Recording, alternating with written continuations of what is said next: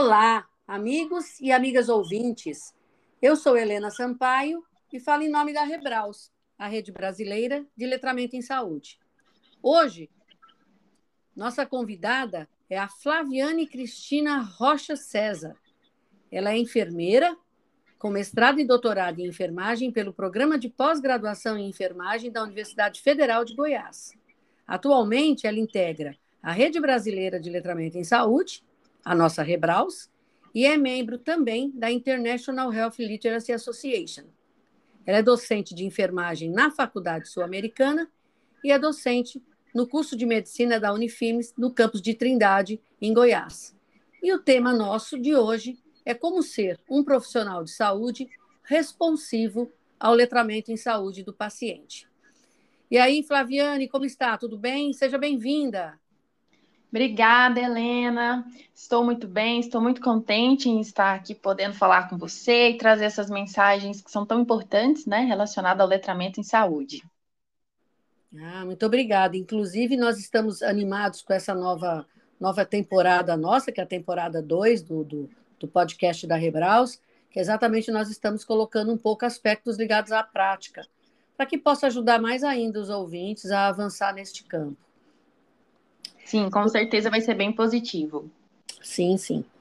É, Flaviane, antes da gente começar a conversar sobre esse assunto, eu vou te fazer uma pergunta que é uma pergunta que fizeram numa sala de aula minha outro dia, fizeram para nós enquanto alunos, e é uma pergunta que algumas pessoas fazem, né? O que, que é exatamente responsividade? Então, a responsividade, ela vem no contexto da competência. Então, ser responsivo ou ter responsividade está dentro do contexto de conseguir articular conhecimentos habilidades e atitudes para responder uma dada situação. Então, a responsividade ela está dentro desse contexto da pessoa conseguir articular esses elementos e é, apresentar uma resposta. Daí a origem do termo responsividade. Então, é a resposta articulada a competências do indivíduo. Pronto, exatamente. Porque muitas pessoas acabam confundindo responsividade com responsabilidade, e não é a mesma coisa. Então, foi muito bom você esclarecer, já que o nosso tema hoje trata dessa, dessa seara aí, não é não? Sim. Eu vou começar, eu separei, separei algumas perguntinhas, Flaviane, eu vou, vou vendo aqui com você, você vai é, complementando o que você julgar necessário. A minha primeira pergunta é o que, que é a responsividade no letramento em saúde? Certo. É, durante a, a, minha, minha pesquisa é, de doutorado, uma das etapas foi tentar justamente encontrar ou propor uma definição para essa responsividade. Então, o que, que eu encontrei e o que, que uh, contribui para a gente entender esse conceito, ou esse termo, né? A responsividade profissional, letramento, ela pode ser caracterizada como conhecer a definição e as implicações do letramento em saúde para o bem-estar do paciente. Então, esse profissional responsivo, ele apresenta algumas competências, como, por exemplo, ser capaz de desenvolver, adaptar, implementar e avaliar estratégias de educação para o letramento em saúde. E nisso, o profissional responsivo, ele adquire subcompetências ou núcleos de responsividade. Nisso inclui, é, além desse reconhecimento da definição, por meio da aproximação com conhecimento teórico, ele também é capaz de delimitar o que, que é o termo letramento em saúde, reconhecendo, por exemplo, uh, o nível de letramento em saúde do paciente ou do grupo que ele assiste e como isso afeta o tratamento, o diagnóstico e a manutenção da qualidade de vida desse paciente. É, além disso, é importante destacar que a responsividade do letramento, ela inclui também a, a capacidade de reconhecer a adequação dos planos e materiais de aprendizado. Então, o profissional responsivo, ele desenvolve competências na área de comunicação, não só na comunicação verbal, mas também na escrita e no planejamento desse contato com o paciente para transmitir informações de saúde. E, por fim, uma característica muito importante da responsividade em, é, relacionada ao letramento em saúde é que esse profissional ele tenha diferentes estratégias, não só para esse processo de se comunicar, mas também de favorecer uh, o retorno ou o feedback que permita com que ele saiba, por exemplo, se a pessoa compreendeu aquela informação e o contexto no qual ela vai aplicar essa informação para que esse profissional, é, de fato, não só compreenda é, as necessidades daquele indivíduo, que serão muito particulares, mas o quanto uh, socialmente pode estar comprometida a capacidade dele de usar, acessar ou, inclusive, implementar o que ele aprendeu durante esses encontros. Certo, certo. É muito amplo, né, Flaviane? Bem amplo. Sim. Nós estávamos, inclusive, essa semana em reunião da Rebraus, e uma das coisas que a gente estava discutindo é exatamente isso, né? Quer dizer, muita gente, intuitivamente, com formação ou não, trabalha com algumas estratégias e tem algumas competências, vamos dizer, amigáveis em relação ao letramento em saúde, né? Mas se a pessoa não tiver uma formação para é, essa aquisição de competências, é, acaba sendo assim: ela faz uma parte, mas ela não faz o todo, não é? Então, Sim. pelo que você está dizendo aí, é importante a gente pensar nessas competências quando você fala na elaboração e avaliação de materiais, até em relação a essa modernidade. Muita gente hoje, porque escuta falar em tecnologia digital, quer abandonar as tecnologias tradicionais de ensino e quer avançar para o digital. Às vezes, a personalidade da pessoa não bate com a utilização da tecnologia digital na sua prática. Ela é melhor utilizando uma tecnologia tradicional. E pelo que você falou, essas competências que o indivíduo desenvolve faz com que ele, inclusive, consiga avaliar isso, né? O que, que é melhor para eu utilizar, para eu ter mais sucesso na demanda do meu paciente, não é não? Sim, com certeza. É muito importante, e inclusive um dado que foi muito preocupante durante essa revisão de literatura foi que, curricularmente, nós ainda temos, e isso é no mundo, mas principalmente no Brasil, uma dificuldade de inserir o conteúdo de letramento em saúde dentro das grades curriculares. E isso é muito complicado, porque você tem um profissional que se forma e que ele desenvolve é, diferentes competências, mas que ele fica sem ter é, a experiência de sequer conhecer o que é letramento em saúde, o porquê se preocupar com isso e como ele pode responder às necessidades de letramento em saúde das pessoas que ele vai assistir. Então, isso é muito complicado e alguns estudos têm pontuado, inclusive, o impacto disso no ponto de vista financeiro, pensando no lado dos custos em saúde, e também do ponto de vista do tratamento ou da, a, da gestão que esse paciente, que esse indivíduo que está sendo acompanhado, é, vai desenvolver por ter essa fragilidade de formação dos profissionais. E aí a gente começa a pensar, se países como, por exemplo, Estados Unidos, Austrália e outros que já são tão avançados, já começam a reconhecer essas fragilidades, imagina no nosso contexto, em que a gente ainda está aprimorando a, a nossa identidade e o nosso conceito próprio de letramento em saúde dentro das nossas políticas públicas. Isso, exatamente. E aí, nesse mesmo caminho que você comentou agora, por que, que é importante, então, a gente realmente falar sobre responsividade ao letramento em saúde? Para responder essa pergunta, acho que a gente precisa lembrar do conceito de letramento em saúde. E um que eu gosto muito, acho que se aproxima muito uh, da no, do nosso modelo de atenção em saúde, é o proposto por Sorensen e os colaboradores em 2012, em que eles trazem o seguinte, que o letramento em saúde compreende as competências dos indivíduos para acessar, compreender, avaliar e aplicar as informações de saúde, tomar decisões sobre prevenção de doença e promoção da saúde de forma a manter ou melhorar a qualidade de vida ao longo do tempo.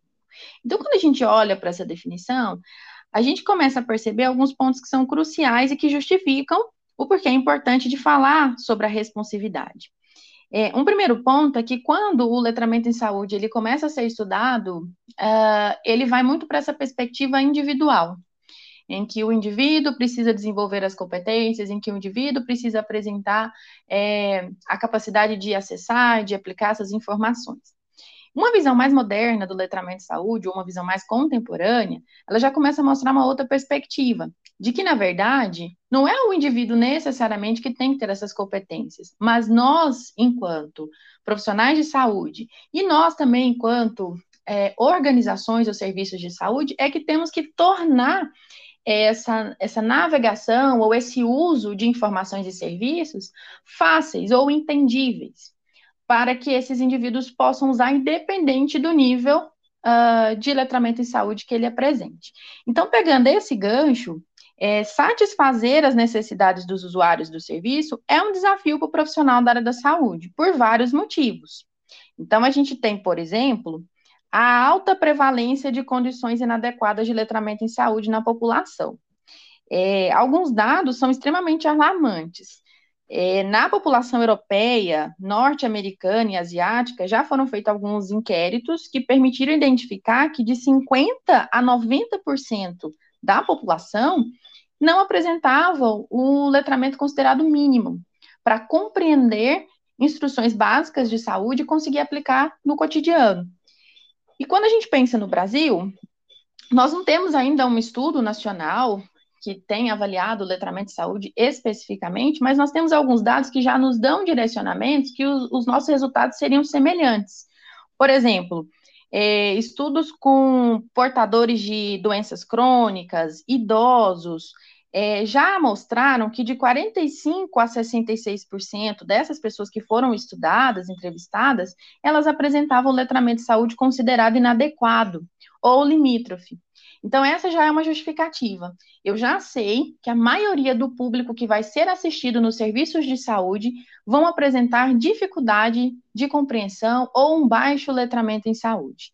Isso já é um alerta para o profissional e para a própria organização ou serviço de saúde. E, além disso, a gente tem que lembrar que o inadequado letramento em saúde ele tem implicações para o bem-estar.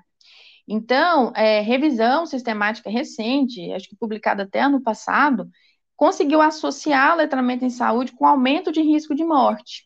Então, isso também é um dado importante para a gente considerar. Além disso, a gente tem a associação do letramento em saúde com a não adesão medicamentosa, uso incorreto de esquemas terapêuticos, piora na qualidade de vida. E quando a gente pensa em doenças crônicas, que são muito importantes, a gente também tem uma dificuldade da autogestão.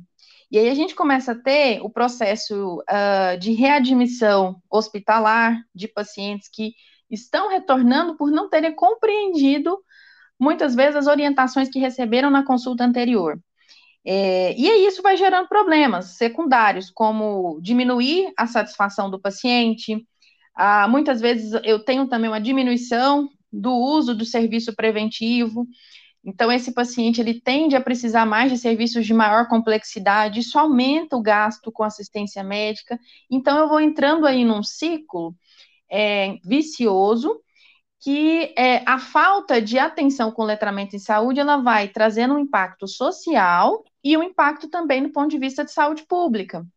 Uh, e a gente não pode também deixar de, de destacar que é, a formação profissional tem sido apontada como um mecanismo muito importante para ajudar não só os serviços, mas uh, para consolidar esse elo entre o paciente e uh, esse profissional que vai assistir, de tal forma que ele de fato consiga ter uma, uma abordagem que favoreça ou que tenha práticas em letramento em saúde. Então, nesse contexto, é que estão os núcleos de importância para a gente falar sobre responsividade ao letramento em saúde.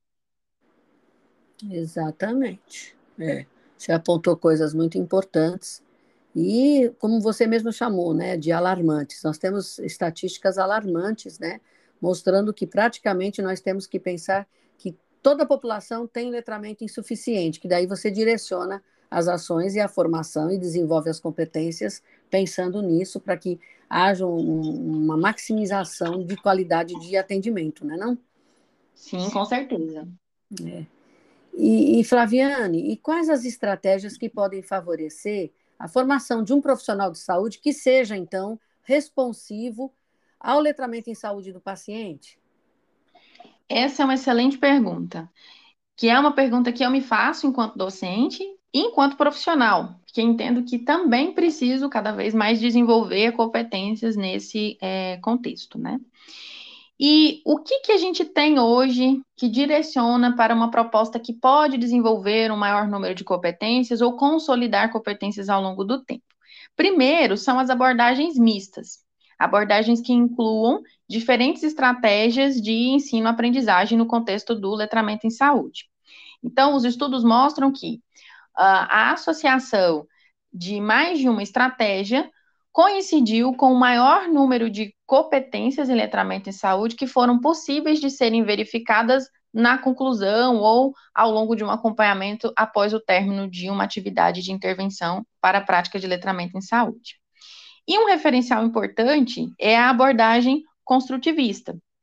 É, quando a gente observa as estratégias que, segundo os relatos dos próprios participantes e depois na observação desse participante em campo, que trouxeram esse melhor resultado, a gente observa que abordagens que considerem a, a experiência prévia desse é, participante, uh, que considerem que ele é um sujeito ativo no processo de aprendizagem, então que por isso ele precisa de mecanismos que estimulem a reflexão, a criticidade, isso faz com que ele consiga ter uma maior facilidade em enxergar como ele vai aplicar conteúdos teóricos relacionados ao letramento de saúde na prática clínica que ele vivencia ou vivenciará.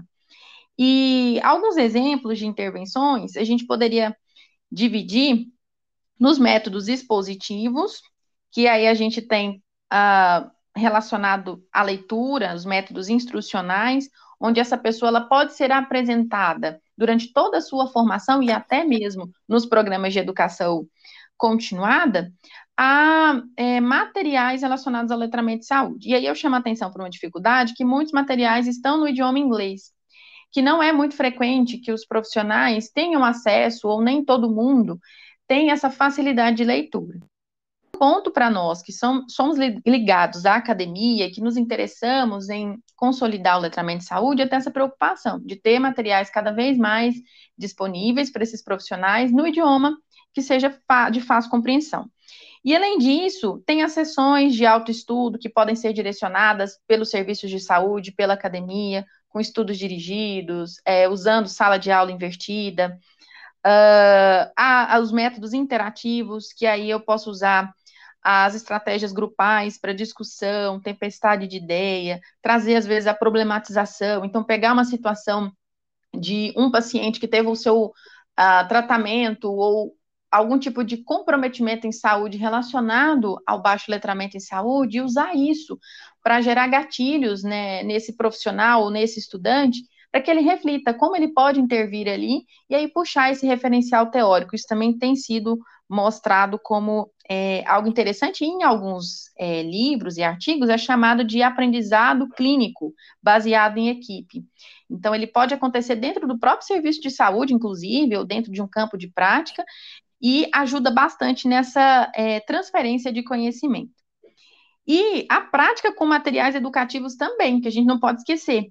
Então, se ele vai ser um profissional ou se ele é um profissional, ele muito provavelmente precisará construir materiais para que o seu a sua população, a pessoa que ele assiste ou a família que ele assiste compreenda informações básicas. Então, ele precisa vivenciar a experiência de construir materiais, de forma a, a evitar o jargão técnico e outros que acabam funcionando como barreiras. Então, essa estratégia de possibilitar, às vezes, por meio de oficinas, a construção de materiais, ele é muito importante. Uh, e não só construir, mas também aprender a avaliar. Eu me lembro de um exercício interessante que eu fiz na pós-graduação, em que nós avaliamos materiais do Ministério da Saúde, utilizando alguns instrumentos que permitiam é, estimar a leiturabilidade ou quão seria difícil entender aquilo. E é muito interessante porque no momento que você avalia, você começa a pensar nos materiais que você vai fazer. Você identifica o problema de um material e você pensa, olha, vou fazer um material para o meu público, para um grupo de diabéticos, de hipertensos, eu tenho que ter atenção com isso. Isso foi um erro ali de um colega e que eu posso já usar como exemplo para melhorar a minha prática. E a gente tem também crescido muito é, o número de materiais relacionados ao uso de paciente padronizado no contexto da simulação. É, uma das grandes dificuldades que eu percebo nos estudantes que eu acompanho é que eles têm uma dificuldade grande de se aproximar do paciente, de conseguir se comunicar e sentir, porque eu acho que aí entra também a questão da sensibilidade, de você olhar para o paciente e conseguir fazer uma leitura do letramento em saúde que ele apresenta. Não necessariamente aplicar um instrumento, mas você conseguir ser capaz de entender que a pessoa não está lhe compreendendo ou que ela não está conseguindo aplicar aquela informação que você está passando. E a simulação ela é interessante porque ela ajuda é, tanto o profissional quanto o estudante a tomar decisão, a pensar em como ele vai verificar esse conhecimento do paciente, como ele vai adaptar, porque às vezes ele tem um plano de ensino, um plano de atividade educativa, mas ele pode não funcionar. E aí ele vai ter que tomar uma nova decisão, e, e isso requer criatividade, destreza, acionamento de experiências anteriores. E ele só consegue isso se ele for exposto a uma, um cenário que favoreça. Então, eu acho que ah, os estudos que citam a simulação, eles vão nesse meio uh, de incluir é, esses cenários para que os participantes possam é, executar e tomar essas decisões em um, um cenário simulado. E, por fim, o contato com a comunidade. Então, é imprescindível que é, os estudantes, principalmente, tenham esse contato e essa oportunidade de executar estratégias de educação ou de ensino voltado para o letramento em saúde. Porque é quando ele vai para a comunidade é que ele vai ter essa variação de respostas, de barreiras, e é isso que vai fazer com que ele desenvolva é, as competências que ele precisará. Então, ter esse momento com os pacientes é muito importante, e aí, aproveitando uma fala, Helena, que você coloca sobre o uso das tecnologias digitais, ah, chama muita atenção que houve um boom do uso de redes sociais para é, trazer informações em saúde, mas que esse boom ele não foi acompanhado de um referencial teórico ou de algo que sustentasse essa construção de materiais. E aí a gente tem é, dois, duas questões, uma positiva, que é que bom que os profissionais estão despertando para o uso dessas tecnologias, mas Será que nós sabemos realmente utilizá-la? Será que a mensagem que a gente quer passar está chegando de forma adequada? Então, eu acredito que aí entra o referencial teórico que tem faltado. Muitas vezes a gente vê materiais que podem levar uma mensagem diferente daquela que o profissional queria e às vezes está levando até alguns problemas de cunho ético. Então, a gente precisa é, também ter essa oportunidade de exercitar isso durante a graduação. É, é um boom mesmo das mídias e a gente fica preocupado porque às vezes não é nem uma desinformação quanto à repercussão de fala que o profissional tenha.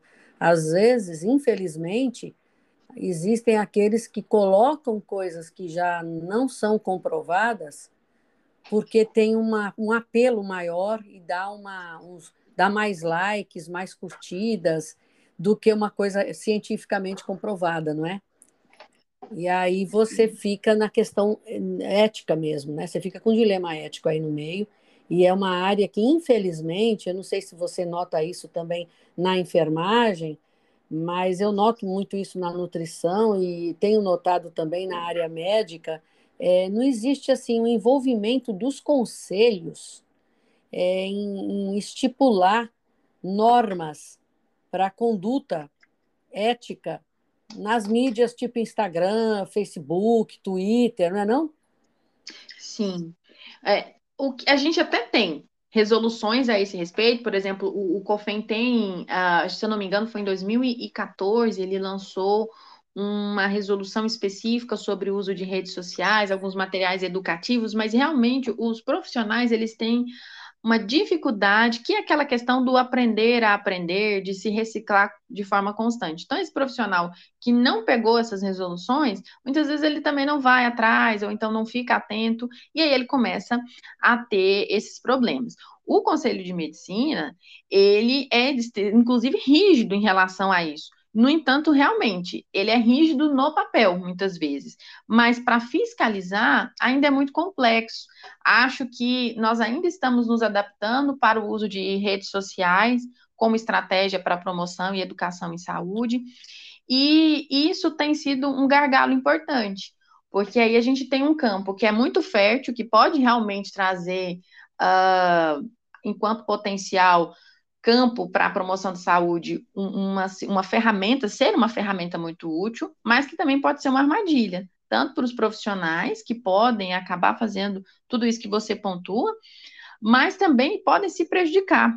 E eu acredito que muitas vezes não é nem a má fé, é realmente a inexperiência, às vezes o não conhecimento, e acaba aí gerando até alguns desconfortos desnecessários. Então a gente tem que ficar atento com isso sim.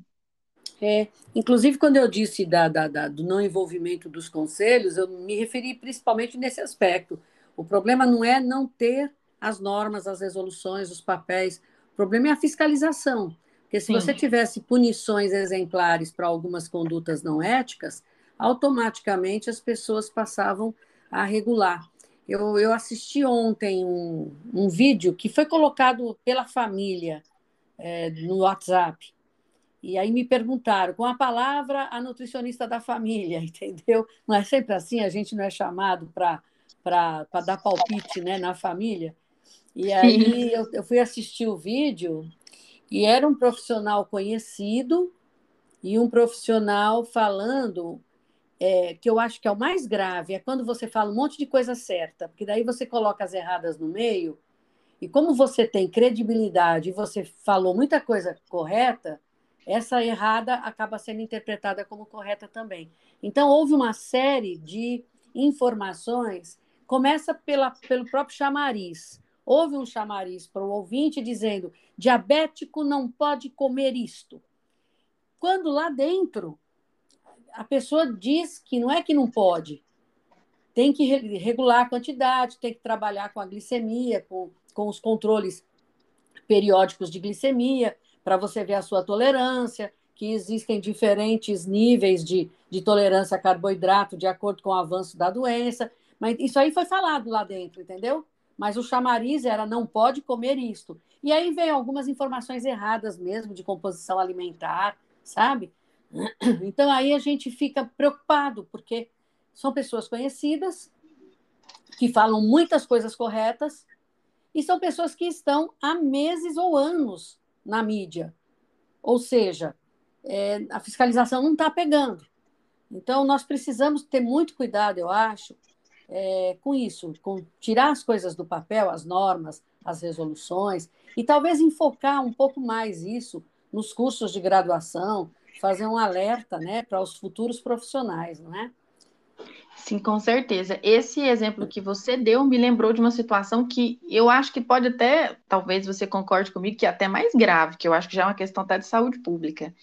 É, eu recebi de uma aluna é, esses dias um post que aí dava para um, na verdade, era um post vídeo do, do Instagram de um profissional que tem assim mais de 100 mil seguidores é um profissional que se identifica como psicólogo e terapeuta sexual. E aí, o que, que eu achei grave? Ele distorce uma política pública que é a, a profilaxia pré-exposição para HIV. Então, essa profilaxia ela foi pensada para grupos de risco em que a gente não consegue fazer uma abordagem que impeça a, a infecção direta. Às vezes é uma profissional do sexo ou uma comunidade é, faz parte da comunidade LGBTQIA, e tem uma característica específica que acaba expondo essa pessoa ao risco constante a adquirir HIV. E aí, é, a ideia, então, é que ela passe por um processo de triagem e receba uma medicação para que evite ou que diminua o risco dela se contaminar, certo? Beleza. O que que esse profissional fez?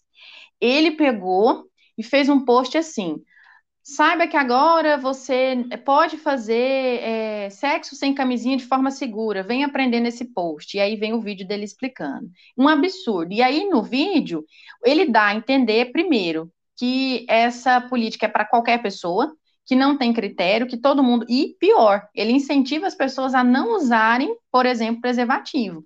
Eu achei um absurdo, acho que deveria ser um caso até de denúncia aquilo.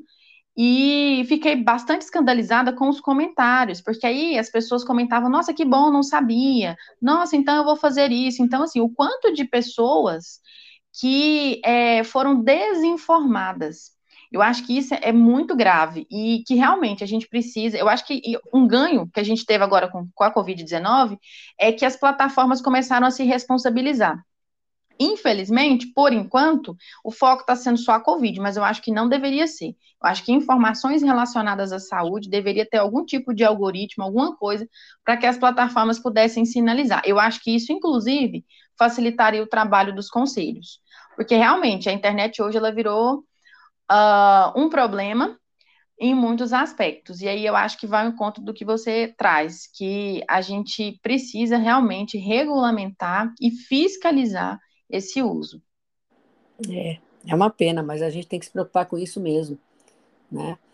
É, e temos que aplaudir quem está fazendo uso adequado das mídias, que eu acho que a gente faz muito pouco isso. A gente, a gente encontra os, os erros e, e expande a discussão em cima dos erros, mas nós também não estamos elogiando aqueles profissionais que estão conseguindo seguir preceitos éticos e contribuindo para uma divulgação de informação em saúde, muitas vezes informação letrada em saúde, através das mídias sociais, né? Então, é, uma, é um debate que realmente não pode ser adiado, não. Nós temos que entrar nesse debate. Né? Uma outra coisa, Flaviane, que você falou que eu considero importante, eu acho que eh, você comentou que, infelizmente, a maior produção está em inglês, não é?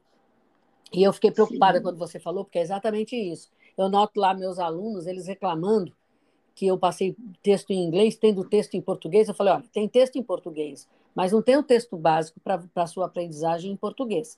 E aí eu vejo que muitas vezes eles vão fazer uma introdução, um referencial teórico, e fica pobre, porque eles vão só na nossa produção brasileira, que está crescendo, lógico, né, e é de boa qualidade, mas ainda é em número pequeno, e aí eles acabam abrindo mão de alguns textos básicos, né? De, de, de contextualização do letramento. Então, eu acredito, acho que não sei se você concorda comigo, que está na hora da gente esquecer um pouco a questão dos artigos uh, para publicar nos periódicos e ter as qualificações CAPES nos nossos programas de pós-graduação. Está na hora de nós, brasileiros que trabalham nessa área, começarmos a produzir textos básicos para consulta e formação, que aí nós vamos chegar nisso tudo que você está falando até agora, na criação de competências, entendeu? Quer dizer, além das aulas, além da sala de aula, nós temos que ter livros texto básicos para serem adotados e nós temos que partir para produzir isso, não é não? Com certeza. Eu tive, inclusive, uma dificuldade. É, eu tenho inserido letramento é, onde posso. Então, quando eu sou chamada para fazer uma palestra, eu levo a questão do letramento. É, nas minhas aulas, no plano de ensino, no, eu faço parte do NDE da medicina e da enfermagem nas instituições que eu trabalho, então eu tento levar essa discussão e tenho recebido é, apoio dos colegas e dos estudantes. E aí, o, essa é a minha dificuldade, por isso eu mencionei. Porque uma das coisas que eles me perguntam, os estudantes, professora, onde eu posso estudar sobre letramento? E as minhas referências estão todas em inglês. Então, por muitas vezes, quando eu quero que o aluno desenvolva alguma coisa específica, eu tenho que traduzir colocar uma espécie de resumo ou algo, um guia, para que ele, a partir daquilo que eu fiz, consiga compreender. Mas isso é ruim, porque é interessante que ele desenvolva a visão dele também sobre o conteúdo, até porque eu não tenho, eu não sou dona da, da razão, eu posso me equivocar e eu também quero que ele saiba chegar direto à fonte. Mas, infelizmente, nem todo mundo tem habilidade com a língua inglesa. E aí a gente tem um outro problema, que às vezes é o uso do tradutor, que daí traduz o letramento de saúde, na maioria das vezes, como alfabetização em saúde, e aí o estudante às vezes vem com esse termo equivocado por causa da tradução, é, e outros termos que são importantes para a compreensão do todo do letramento de saúde, que se você faz uma tradução por esse tipo de mecanismo, pode ter um prejuízo muito grande, né? Então, é, essa é uma preocupação que eu tenho e acho que é um desafio para nós, construirmos materiais que possibilitem o uso do letramento em saúde no Brasil. Exatamente. E, inclusive, Flaviana, isso que você falou é uma, é uma verdade, a questão do, do, Google Tradutor, não é? Eles, eles colocam. Engraçado que no primeiro dia de aula da minha disciplina de letramento, em todas as turmas que eu dou, que eu dou em dois mestrados e dou, e dou num doutorado, o que, que eu faço? Eu coloco logo os termos corretos, a evolução conceitual, é, em termos de sinonímias, inclusive, do letramento. E aí Eu digo para eles: ó, não vamos usar alfabetização no, em saúde, vamos usar letramento em saúde. Bom, você acredita que até a dificuldade existe de, de, de usar o Google Tradutor? Porque, apesar de eu ter falado isso, quando vem as apresentações de grupos, eles não conseguem sequer modificar o que o Google Tradutor fez. Então, eles continuam apresentando os trabalhos como alfabetização em saúde, entendeu? Quer dizer, eu, eu falei que não era para usar, mas eles continuam usando. Então, é, é, é, a gente é obrigado a ficar interrompendo. Ó, pessoal, não é alfabetização em saúde, vamos usar. Inclusive, o termo está agora já aceito, né? Está tá disponível na, na biblioteca, né? Na, na, nos DEX. Então, a gente tem que, tem que, que valorizar o significado realmente do que seja a palavra, sem essa tradução ao pé da letra, né? Com certeza. É uma dificuldade muito comum. E foi interessante que durante a pesquisa, é, eu entrevistei, da minha pesquisa do doutorado, eu entrevistei alguns profissionais em diferentes regiões do país. E aí, um dos profissionais dizia que estudava letramento em saúde, só que ele estudava com outro nome. E aí, o que foi interessante? É que ele citou vários termos, menos letramento em saúde. Então, ele citou desde é, comunicação em saúde, é, alfabetização em saúde, literácia, porque daí já pega muita produção de Portugal. Então, eu, o que, que eu percebi? As pessoas, elas têm ali dois, dois grandes problemas para os profissionais. Um é delimitar o que é letramento em saúde, que é uma dificuldade enorme de saber o que é letramento em saúde e o que não é letramento em saúde. E segundo, é conseguir é, a própria definição do letramento em saúde, que até mesmo a, o próprio termo muitas vezes a tradução ou o uso está equivocado. E aí eu acho que essa parte teórica acaba sendo um viés importante na hora de construir práticas voltadas para o letramento de saúde, porque se eu sequer entendo do que se trata, como é que eu vou refletir a minha prática para atingir aquilo? Então, acho que para a responsividade, essa parte do conhecimento teórico, ela é fundamental. Exato. E aí, exatamente, vai para a minha próxima pergunta. Você está falando já dessas dificuldades. Eu ia lhe perguntar exatamente isso. Quais são os principais desafios para responder ao letramento em saúde dos pacientes? Bom, são muitos, mas eu vou colocar aqui alguns que é, apareceram como principais, tanto na revisão que eu conduzi junto com alguns colegas na literatura e também que os próprios profissionais da área da saúde do Brasil trouxeram durante as entrevistas que eu realizei. Então, um ponto-chave, eu até comentei aqui, que é a formação profissional.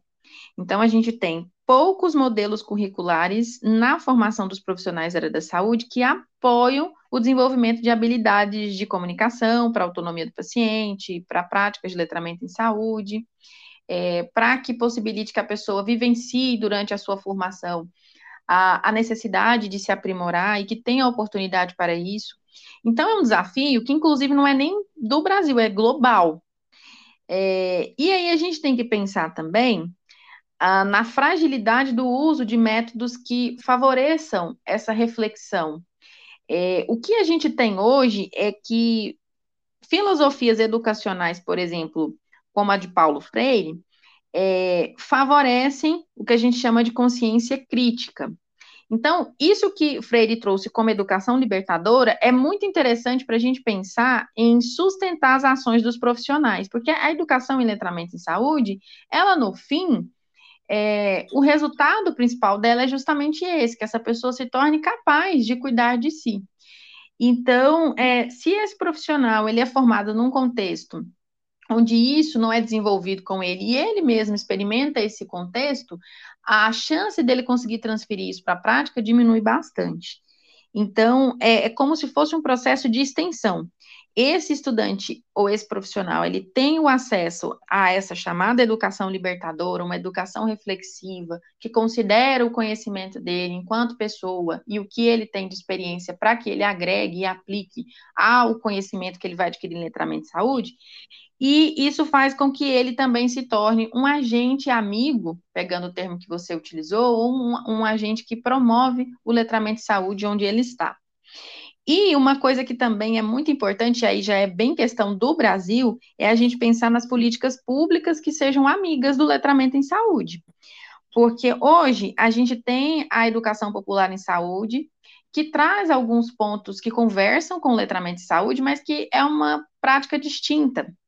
Então, é, a gente precisa ter o nosso modelo de pensar e fazer o letramento em saúde que atenda às especificidades do nosso país. A gente pode até considerar o modelo canadense, o modelo americano, o modelo australiano como um exemplo, mas a gente tem que ter o nosso, porque nós somos muito distintos desses locais. Então, eu acho que a gente precisa começar a, a entender o letramento em saúde como um determinante para a nossa população e começar a criar nossa identidade a esse respeito. Então, esses são os, os dois desafios que eu gostaria de destacar aqui. É, engraçado, são só dois, mas são imensos, né? Sim. é um mundo, né? É um mundo. Mas, Flaviana, é uma coisa importante, né? A, a, é uma coisa que a gente tem discutido bastante na Rebraus, você é da Rebraus, você também tem participado das discussões, é exatamente isso. Nós não estamos querendo inventar a roda, né? O letramento, ele se apoia em uma série de, de, de, de, de aspectos filosóficos, é, estruturais, é, conceituais, enfim, uma, sé uma, uma série de construtos que já existem, apenas dentre a variedade de aspectos que você pode utilizar para uma aprendizagem teórica e prática, você tem que escolher aqueles que seriam amigáveis para que você possa desenvolver um conhecimento, uma competência e uma prática letrada em saúde, né? Então, quer dizer, saber olhar isso, isso daí também é uma discussão que nós temos que ter na, na formação, como você destacou, né, Flaviane? As pessoas têm que ver o que, que modelos existem que podem ser é, utilizados com maior chance de sucesso, como você citou a, a educação é, proposta, o modelo de educação proposto por Paulo Freire, né? Então a gente tem que ver isso tudo. Eu acho que a própria, o próprio Vygotsky, de repente, né? O aprender fazendo, né? Mas algumas coisas têm que ser pensadas e têm que ser elencadas. O que, que é, o que, que não é amigável para que a gente possa desenvolver na formação profissional essas competências e a gente, com essas competências é, sendo desenvolvidas, a gente possa ter uma prática é, melhor, com mais, com mais empatia e com maior chance de sucesso na, na, na no, no, no, ensino do cuidar de si, não é não? Com certeza. Acho que essa é uma bandeira, uma luta, que acho que faz parte do que a Rebraus também quer em relação a, a ajudar esses profissionais a despertarem para isso e agora eu acho que a gente precisa avançar. É pensar é, em diretrizes curriculares que contemplem o letramento de saúde, pensar o letramento de saúde como uma política pública, e aí tudo isso vai viabilizar. É, a gente tem que é, romper algumas dificuldades básicas, como, por exemplo, não entender que a educação em saúde ou a educação para o letramento em saúde é uma forma de assistência, inclusive uma forma valiosa. E muitas vezes o uso de tecnologias leves ficam muito sobrepostas ou muito esquecidas em relação ao uso de técnicas mais robustas. Então, tem que, inclusive, mudar a cultura de enxergar o que é assistir em saúde ou o que é o cuidar em saúde. Acho que a gente tem uma mudança muito ampla, que eu acredito que vamos ter que trabalhar ao longo aí de muitos anos. É, mas eu acredito que à medida que aumentem, aumente, aumente o número de pessoas despertadas para isso, a chance de começar a mudar vai melhorando e você, nós podemos abreviar um pouco esse tempo. Né? Com Vamos certeza. E a gente espera que a Rebraus é, vá fazendo esse papel. No momento nós estamos nela, mas outras pessoas entrarão e, e, vão contribuir com isso. Né? A Rebraus tem feito algumas atividades coletivas, conclamando a participação dos membros.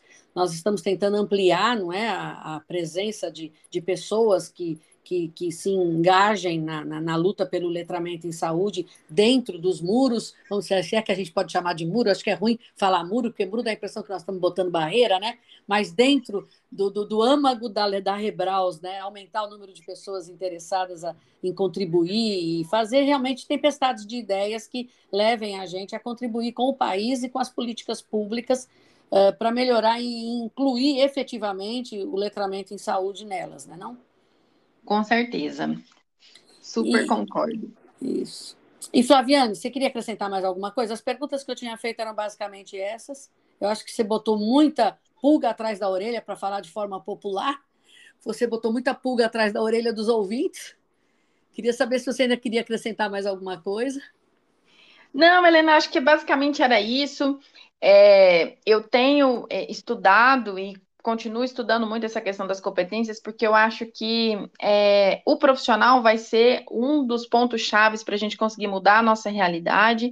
E é isso, eu acho que uma mensagem final que a gente poderia pensar é, é como nós vamos é, adotar o letramento de saúde na nossa prática, como é que a gente vai trazer isso de uma forma que, de fato, a nossa prática seja responsiva. A gente tem que dar essa resposta para o paciente. Então, acho que essa é a última reflexão que eu gostaria de deixar. Muitíssimo obrigada. É isso aí, é uma ótima reflexão para os nossos ouvintes. Então, Flaviane, a gente agradece você, tá, ter, você ter estado com a gente hoje e agradecemos a, a audiência de vocês, nossos queridos ouvintes. E, ó, veja aí, ela está falando em reflexão. Então, mais uma vez, a gente lembra vocês. Façam perguntas e comentários dos nossos episódios que a gente devolve aqui. Vocês têm uma reflexão sobre esse tema? Vocês estão pensando em, em, em, competências? Vocês se julgam competentes? Em que, em que partes que vocês se julgam competentes para a prestação de um cuidado letrado em saúde? Então, é isso que a gente quer, uma interatividade maior com vocês. A funcionalidade dos comentários é, e das perguntas está presente no momento no Spotify, como a gente já disse no episódio passado, não sabemos se vai ser ampliado para outros dispositivos, para outras plataformas, mas de qualquer maneira na Spotify está disponível. Nós queremos vocês conosco nessa discussão e nessa reflexão, tá bom? Então, até o nosso próximo episódio. Aguardamos vocês. Muito obrigada, Flaviane. Até mais. Obrigada, eu que agradeço.